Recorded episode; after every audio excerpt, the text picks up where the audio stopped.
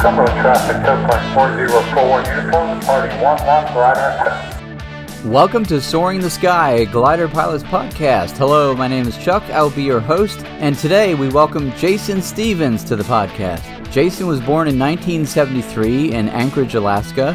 He is a CFIG, commercial, SEL, and MEL professional glider instructor and owner of Arizona Soaring, the largest glider school in the United States. Jason first soloed a glider at the age of 14, started glider aerobatics at the age of 18, started teaching glider aerobatics professionally at the age of 21. His first glider aerobatic competition was the IAC Tequila Cup in 1999. He is a six time U.S. National Glider Aerobatic Champion in the Advanced One Unlimited, placed 20th in the 2007 World Glider Aerobatic Championships, placed 11th in the 2014 World Glider Aerobatic Championships, and an invited participant in the 2009 World Air Games in Torino, Italy. Jason also was the stunt pilot in the Hollywood hit Fifty Shades of Grey. Jason literally has been flying sailplanes and gliders nearly every day for the last 20 years. He often flies to work at Estrella Sailport in his A1 Husky and then spends the day in the back seat of a 233. During the winter months, most of the time is spent teaching glider aerobatics in his MDM1 Fox, which is the most capable two seat aerobatic glider in the world. Even though aerobatics is his passion, Jason enjoys teaching the basics of glider flying to new students all around the globe. Jason Stevens, welcome to the podcast. Glad to have you today. Thanks. What started your aviation journey? For me, I guess it was growing up in Alaska.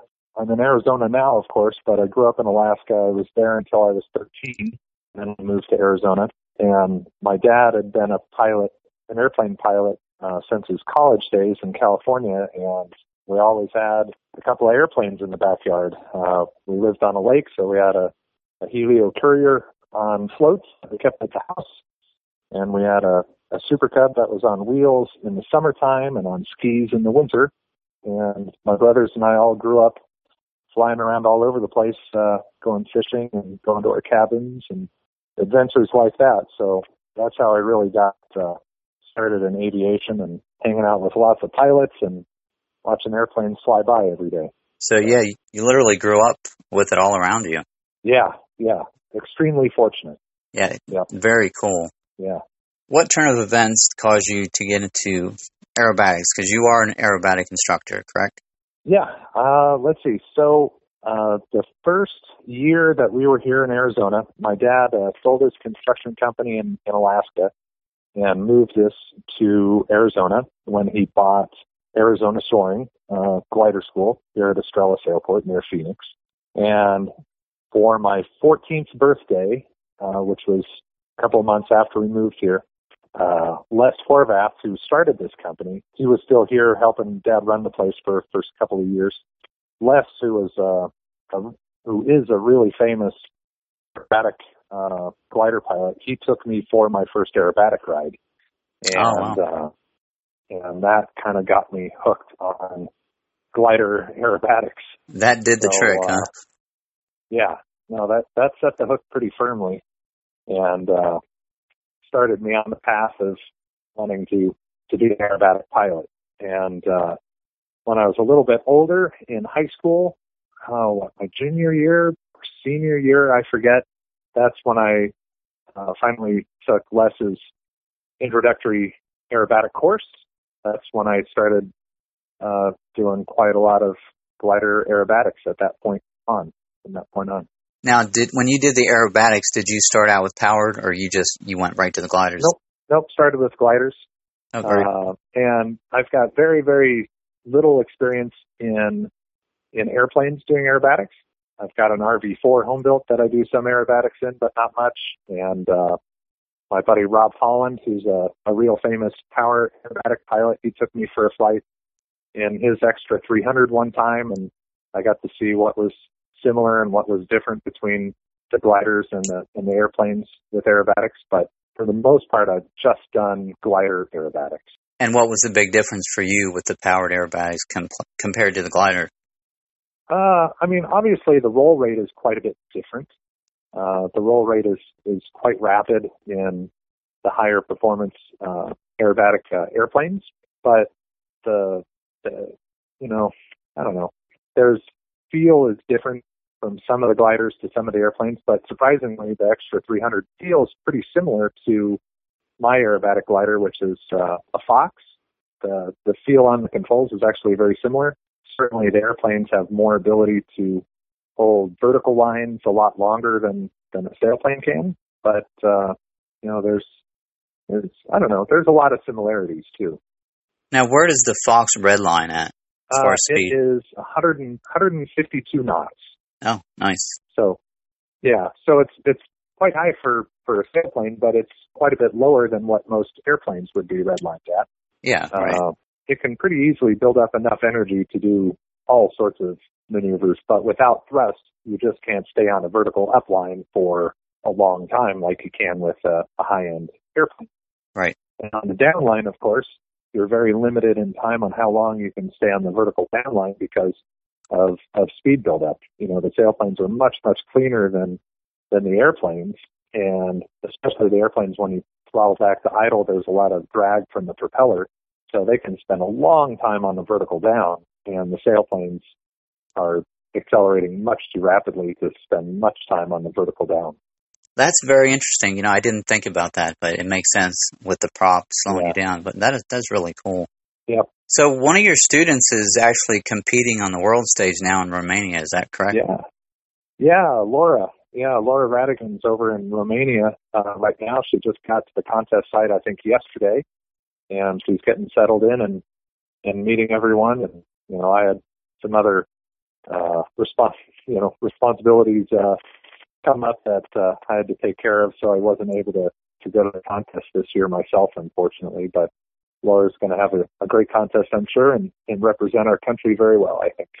Yeah, that must be very exciting for you to keep an eye on. We're actually keeping an eye on it too. The the podcast, of course, interviewed her on an episode a while back, and actually she mentioned you and had a conversation about her training with you. I got to ask you, as as an instructor, Sure. what's one of the toughest things that you run into with a brand new student teaching them aerobatics? I think a lot of it depends on how their initial instruction was given. I mean, with the, the basic flying instruction, in that that some people, some instructors really spend a lot of time focusing on how to be relaxed physically in the cockpit and how to be smooth on the controls. And that's very important for aerobatics. And other instructors maybe don't spend as much time on those those physiological uh, items as as they should, I think. So if somebody is is tense and kind of ham-fisted and, and gripping the control stick tightly, they're going to have a much more difficult time flying the aircraft uh, well, whether it's you know landings or doing rolls. Yeah, that's probably the biggest challenge. But I, I help people with that, and we can usually get them on track pretty easily after a couple of days and get them loosened up and and flying a lot nicer. But that's probably the biggest challenge at first. It's So- not motion sickness. It's not you know fear so much. I think it's overall stress level is is probably the main thing. so that it's light on the touch, doing a lot of aerobatics. I mean, that's what you Yep. say. That's what you have to learn. Yep. Yeah, if you watch like videos of like Bob Hoover fly or something, he's not using a lot of muscle power.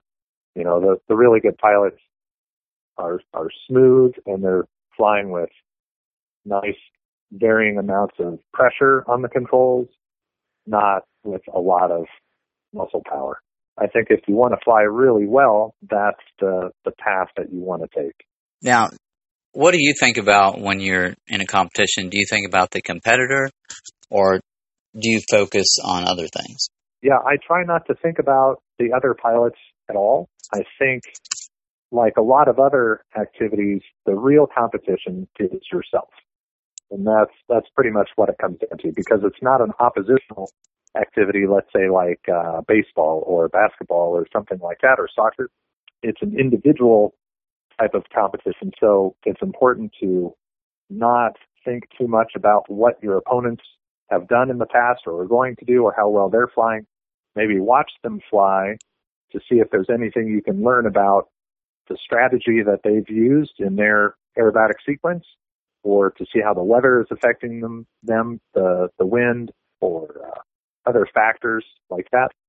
And then incorporate that data into your plan for your flight. But for the most part, you need to focus on doing the best job that you can do and stay positive and try to minimize your stress level. That way you can devote as much of your attention as possible to the actual act of flying the, the maneuvers as cleanly as you can. Yeah, that makes a lot of sense. I guess the other the other competitors actually could be a distraction if you thought about that rather than I guess concentrating yeah. like you're saying on what you're doing. Yep. And you know, the the flights are all pretty similar. You know, all the pilots can do all the maneuvers that they're asked to do by the judges and it's a difficult thing for the judges to to score the different flights and that means the difference in scores between all the pilots is generally pretty small. It's it's pretty competitive. So you just can't let any external things creep into your brain and and negatively impact your performance. And that's easier said than done. It's hard. yeah, I, I can understand that. So, out of all the flights, whether it be aerobatic or just out on a weekend flying the glider, if you could pick one of those many flights, because I know you've had a lot of flights, what would be one of the most memorable? That's a good question. I would say, well, there's a couple. I mean, one of the flights that I had at the World Air Games in Italy back in 2009, that was really fun because the the last flight of that contest actually worked out better than I thought it was going to. oh, that's always uh, a good thing. Yeah, I don't know. The I've had some pretty awesome flights here at Estrella practicing aerobatics and ridge lift along the, the Estrella Mountains. That's really fun. Uh, for I don't know, it's hard to to have one really stand out individually. I think when you're flying, you know, multiple times just about every day.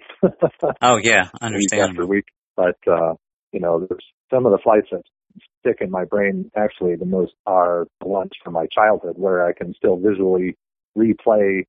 You know, one time we took the Helio out, you know, into the the bush and we landed on one of the big rivers. I think it was the Little Su, and then taxied into a little, you know, creek that feeds into it. And then we took off out of the creek, and you know, you got these 60, 70 foot birch trees on on the sides, and it kind of winds around, and you got to lift off out of the water, and then wind your way through the the creek as you get up and over the trees. You know, that sort of thing is really burned deeply into my my psyche. I think more than the stuff that I did as a pilot. I think when you're a passenger, sometimes it's easier to retain a, a clear memory of a particular flight. As weird as that sounds, I guess.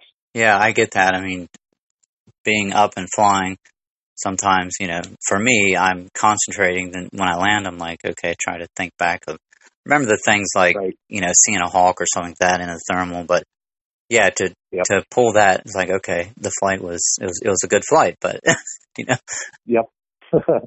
I understand you were at the controls of the glider in the movie Fifty Shades of Grey. Can you oh, tell oh, yeah. me how that came about?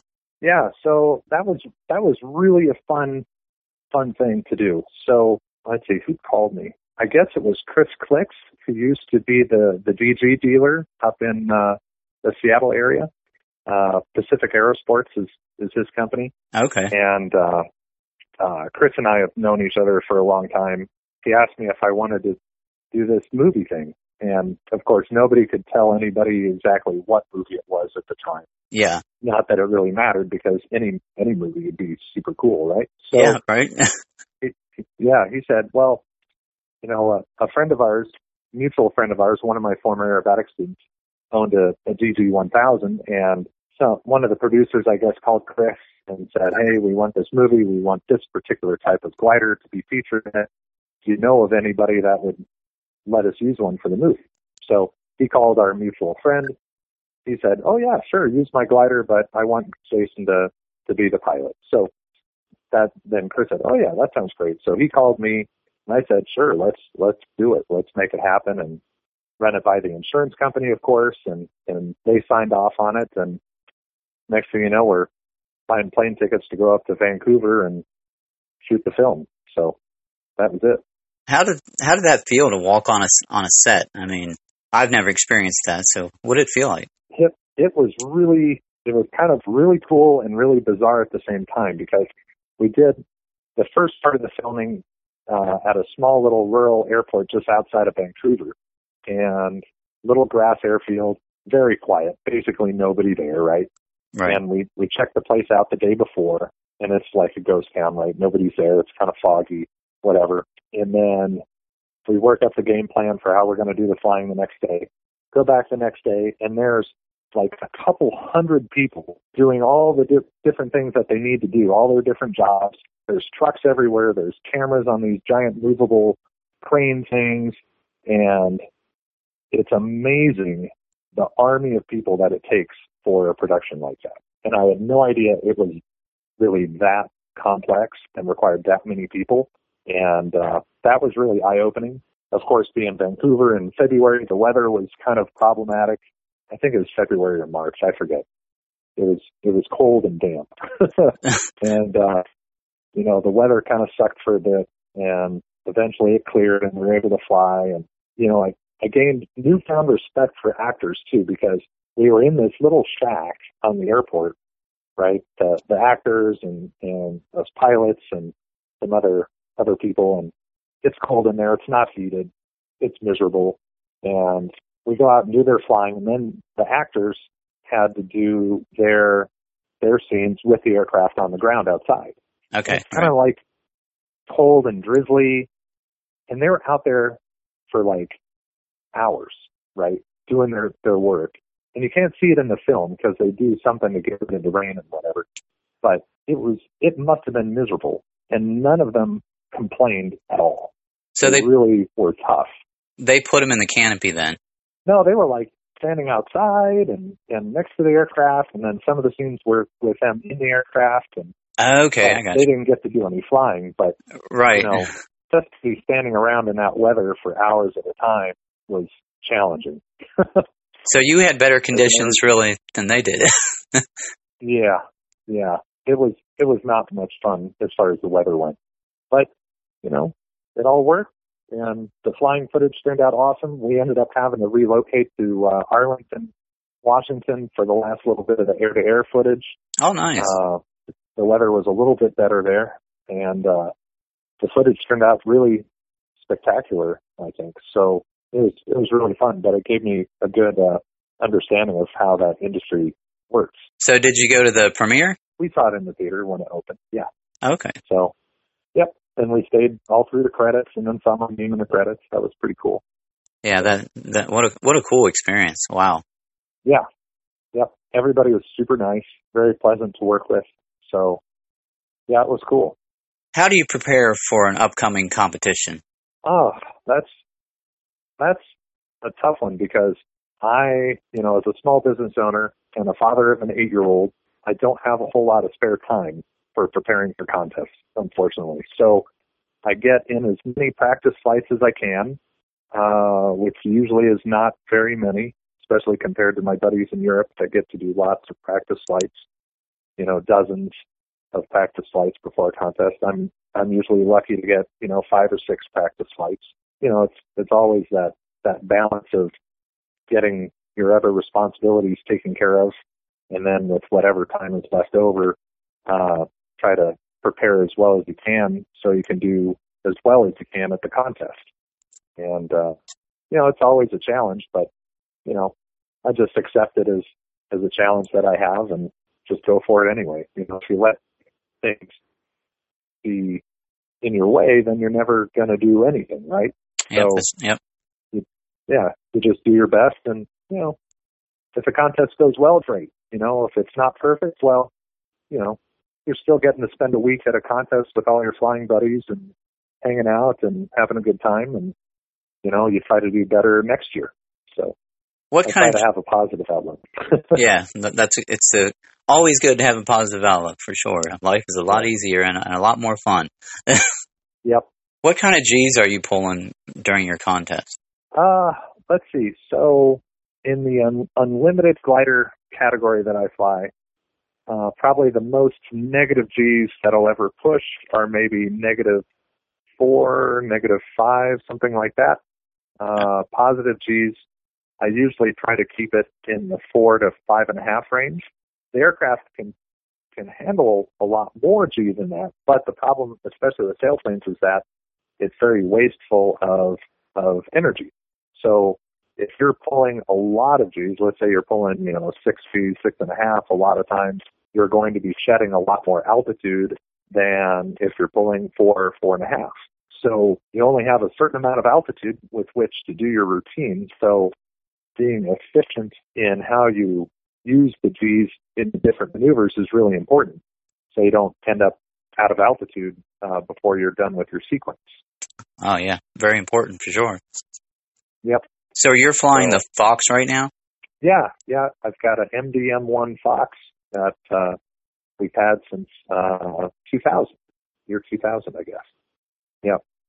And could you describe the Fox a little bit?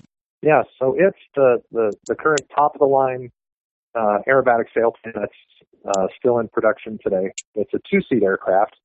So this is what I use for all my, my teaching of aerobatics here at Arizona Soaring. Uh, it is a 14 meter wingspan, so it's relatively short span for, for a two seat sailplane. Uh, but that gives it a really exceptional roll rate, which is, which is really handy for aerobatics. It's built in Poland. There's a, a small factory over there in Poland that, that builds these aircraft in addition to some other types of aircraft that they, that they make over there. Yeah, it's really, it's really awesome. It's, uh, it's got a conventional tail as opposed to a T-tail like most sailplanes have. Okay. And, uh, yeah, it's, it's awesome. It's really fun to fly, but it's not a super easygoing type of sailplane like your typical, you know, ASK 21 or something like that. It's definitely kind of a hot rod, high performance, high wing loading type of machine, but, uh, with proper experience and training, it's super, super nice to fly. It's definitely my favorite sailplane that we own. Now, what makes the tail different? What is that? What's the advantage being an aerobatic? Well, you basically don't see too many aerobatic aircraft, whether it's a sailplane or, a, or an airplane with a, a T-tail. I think you'd have to ask an engineer why a conventional tail is stronger, but I think it it probably handles you know torsional loads on the tail boom better with uh, the horizontal stabilizer being mounted down low yeah. as opposed to up on top of the vertical. That would be my guess. Yeah, that makes but, sense. Uh, but it's yeah, it's super beefy, but it's also uh, you know really clean and and fast. So yeah, it's it's a great machine. Now, somebody wants to come out and get some lessons there with you at Arizona Soaring. What would they need to do?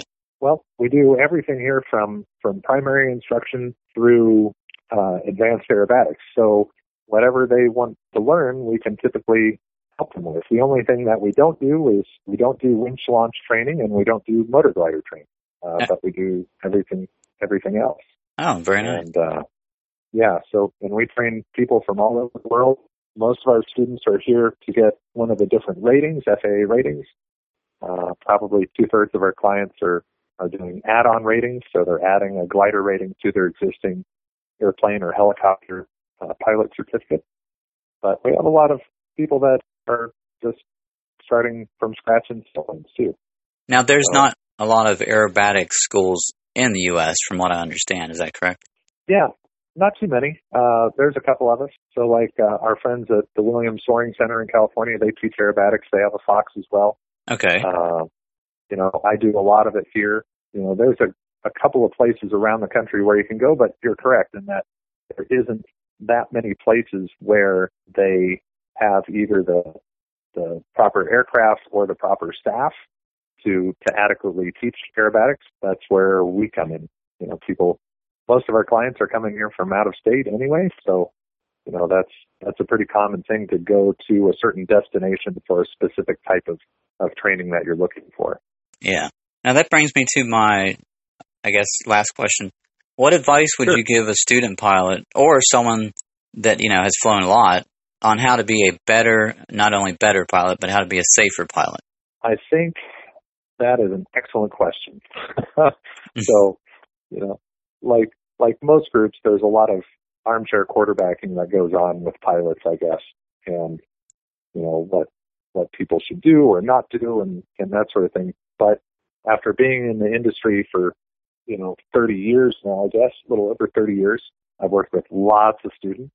I would say that it's really important to always have the philosophy that your objective for each flight is to get home safely. That's the objective, not doing a certain distance, not, you know, finding a thermal and staying up for three hours or whatever.